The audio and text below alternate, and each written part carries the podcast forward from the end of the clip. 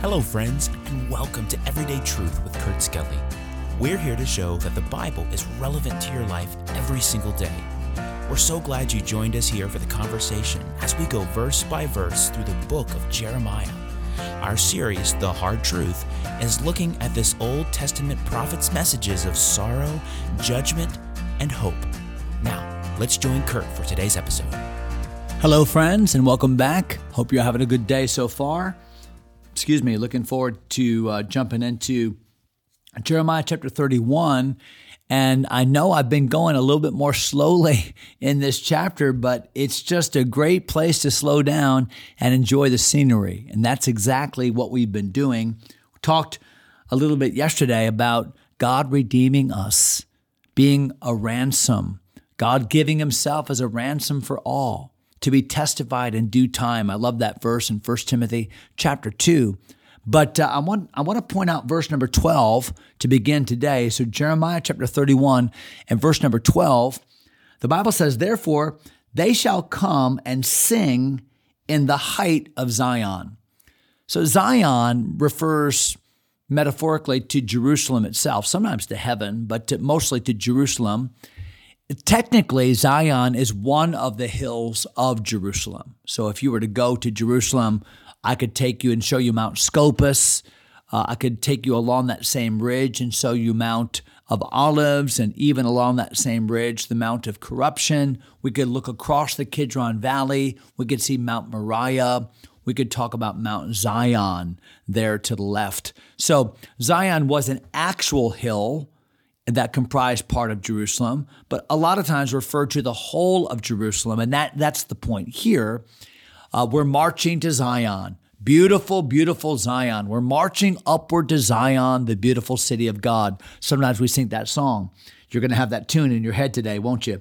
But verse number 12, therefore they shall come and sing in the height of Zion. In other words, up on top of the, of the mountain, and shall flow together and I love this imagery. They shall flow together like all the people. Remember, we're talking about the, the time when Israel will be restored and the mountains of Samaria will bloom again with produce, and people will be at peace, and God's people will be one, and they'll come at the worship times to Jerusalem to the very presence of God, not in some altar behind some veil, but the veil is lifted and Jesus himself is there and we can come and worship him in spirit and in truth. And the Bible says that coming with singing and praising, verse number 12, and flowing together to the goodness of the Lord. I love that. Flowing together to the goodness of the Lord. What what what are, what are we flowing to? God's goodness, God God's goodness in giving the people a second chance.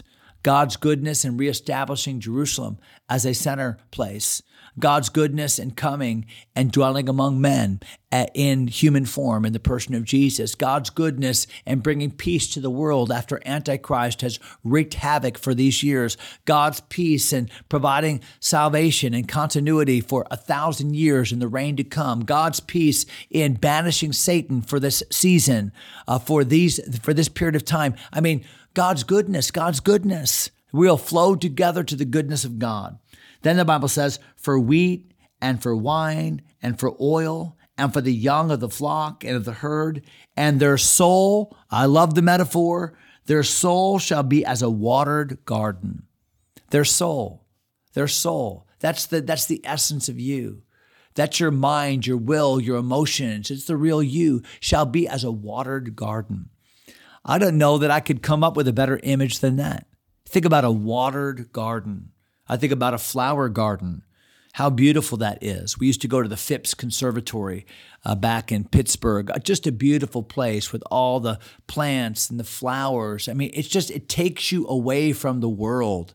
It gets you in a peaceful state of mind, the beauty of it, the smell of it, all of it. But then think about a well watered garden of produce fruits and vegetables and and just the the life uh, a well-watered garden speaks to to life and growth and fruitfulness the bible says that's going to be your soul as you realize that you're in the very presence of god the very absence of sin the unity of the brethren. It will be a wonderful day. Uh, your soul will be like a well-watered a well-watered garden and the Bible says and they shall not sorrow anymore. And I love the rest of the verse. They shall not sorrow anymore at all. At all. No more sorrow. Well, what kind of world will that be? No more sorrow. No death, no dying, no sickness, no pain, no enemy, no fear, no sorrow.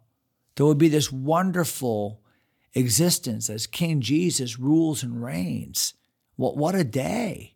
That's not to say that, uh, that, that death will not come, because at the end of the thousand year millennial reign of Jesus Christ, Satan will be loosed for a season, and there will be an army that will attack the Lord again. That's almost unthinkable, but that will be a final battle and a final defeat of Satan and a, a forever banishment, and then the final judgment at the great white throne, And, but then the new heavens and the new earth and the new Jerusalem coming down from God out of heaven.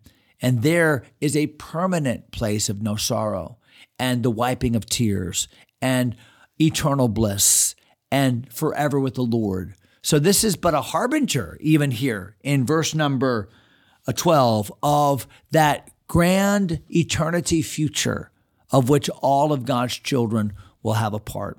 Look at verse number 13. Then shall the virgin rejoice in the dance. Have you ever seen, and by the way, this is not talking about the some kind of a sensual dance. The, the point here is that in Jewish culture, they're, they're singing and dancing. If you've ever been to Jerusalem and seen the way by which uh, they come up to celebrate the bar mitzvahs of these boys and the, the dancing and the jumping and the singing and the festivity, that's the point. So the Bible says that they shall rejoice in the dance, both young men and all and old together. So this blessing will be to all generations young and old, for I will turn their mourning into joy and will comfort them and make them rejoice from their sorrow. God's going to do this. Did you see that? God is the one that turns sorrow into joy. God's the one that brings comfort from mourning. God's the one that affects this and makes this happen, both by what he does, both by the peace he provides, the goodness that he extends, the, the savior that he sends to us, who he is, the person who he is, but God, God is the source. Uh, our joy is in the Lord. Neither be ye sorry, for the joy of the Lord is your strength. The joy of having the Lord, of being the Lord's, is a strength to us. Isn't that what Nehemiah said? Look at verse number 14. And I will satiate I like the word satiate, means to satisfy with a real and complete satisfaction, that I will satiate the soul of the priests with fatness. So, how do the priests, how are the priests blessed in the economy of God? Well, how did God set up the economy whereby priests could be physically blessed with fatness, the fatness of the provision of of the sacrifices and, and so forth. How are priests blessed? By the giving of the people. So there's going to be a, a spirit of giving, a spirit, a spirit of participation, so that those that that are the priests that stand before the Lord and represent the Lord and lead in worship will be blessed because they will partake in the blessing of the people of God. So God blesses the people with produce. He blesses the people with gifts. They bless the priests with these gifts. They bless the Lord with their sacrifices. It's like this grand system where everybody is serving everybody and everyone is blessed by everybody. And all of it is initiated by the Lord. Verse number 14, and my people shall be satisfied with my goodness, saith the Lord. My people shall be satisfied with my goodness, saith the Lord. That's the key to blessing. That's the key to blessing in the future. That has always been the key to blessing. And that is the key to blessing today to be satisfied with his goodness. I think the apostle Paul touched on that in 1 Timothy chapter 6 when he talked about we can't control always our station in life. In 1 Timothy 6, he was talking to people, some of whom were masters, some of whom were slaves. They'd been saved during this time of the Romans when one out of every five people that were lived on planet Earth were slaves. And, and Paul said, You can't always change your station in life.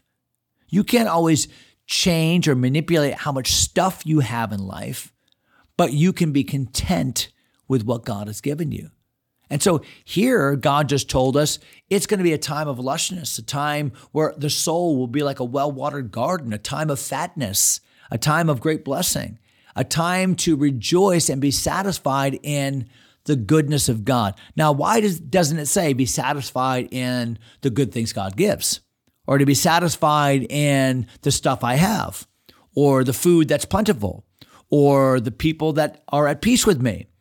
No, it's not to be satisfied with the things God has given, but to look at the things God has given as a means by which to be satisfied in the giver himself. Isn't that important? So here at the time of this uh, of this uh, podcast, it's we're right at Thanksgiving, and I, when I think about Thanksgiving, I think about thanks, period, giving, period, because our gracious, uh, our heart of gratitude ought to produce in us an attitude of, of giving and sharing and loving, and certainly giving praise to the Lord. So the point here is that God says we ought to be, it ought to be enough that God has given us. Uh, all of the blessings of life ought to point us to the goodness of the giver. The Bible says that every good gift and every perfect gift is from above. It cometh down from the Father of lights, with whom is no variableness, neither shadow of turning, the unchanging God. We began the chapter with this thought from old, from everlasting the everlasting love of God, the loving kindness that, that the never failing, unending love of God with which He has drawn us back to Himself. That ought to be enough for us to say, God, I am satisfied in your goodness. It is enough what you have given me. And honestly, even over and above what I ever could have asked or thought. That's the point in Jeremiah chapter 31 and verse 14. Uh, I think we're going to stop there. We're going to jump into uh, a section in which the Lord uses some great poetry, refers to an Old Testament character long before Jeremiah, and we'll come to that uh, next episode. For now, I'll let you go. I know you've got a lot to do today, and so be safe and enjoy your uh, your day serving the Lord. And we'll see you next time. God bless you, my friends. Thanks for taking time to listen. If you enjoy Everyday Truth go ahead and subscribe to the podcast or share it with a friend. Until next time, God bless.